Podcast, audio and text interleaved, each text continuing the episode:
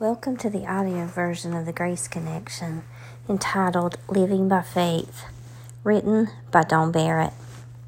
At Grace Place this weekend, we had a mom's morning out. We talked about lessons we could learn from the prophet and book of Habakkuk.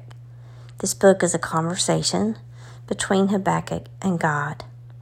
The name Habakkuk means wrestler, and that's exactly what Habakkuk did God allowed Habakkuk to see the judgment that was coming in the days ahead.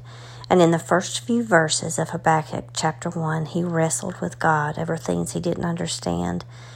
He asked questions that we've probably all thought or said sometime or another in our own life. Habakkuk 1 2 says, How long, O Lord, must I call for help, but you do not listen? Habakkuk knew the living God, and he had experienced his power so he didn't understand why he sat back and did nothing. Sound familiar?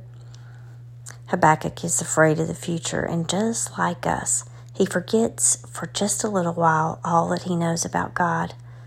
By the end of the book, though, his memory kicks in and he becomes an example of how the righteous live by faith and reminds us that so much of faith has to do with remembering our group made a list of questions that we've been struggling with, and then we made a list of prayers that God had answered in the past.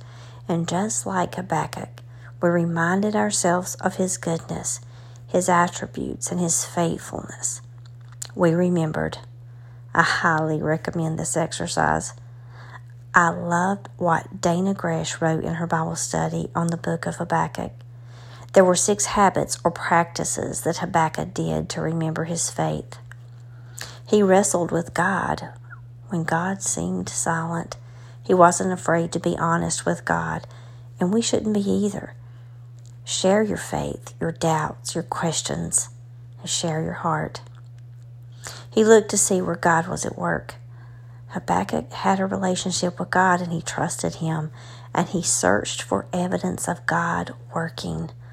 I hope you can see some evidence today where God is working in your life and those that you love. He remembered to embed questions for God with truth.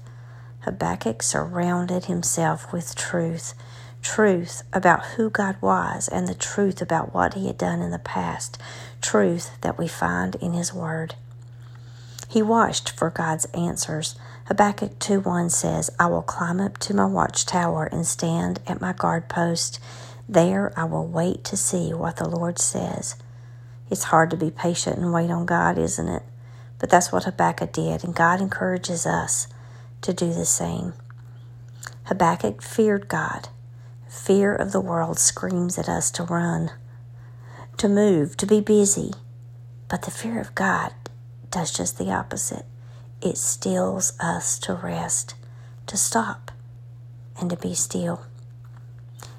And lastly, Habakkuk remembered to sing, even when he didn't feel like it. Chapter 3 is a song that was handed down and sang for generations. What song have you been singing? What song have you been handing down to your children and their children? What song reminds you that God is who He says He is? Don't forget to sing that song. Father, Help us to live by faith. Help us to trust you. Help us to look for where you are working. Help us to search your truth. Help us to watch and wait for your answers. Help us to have a reverent fear and awe of you. And please, Lord, would you remind us today to sing?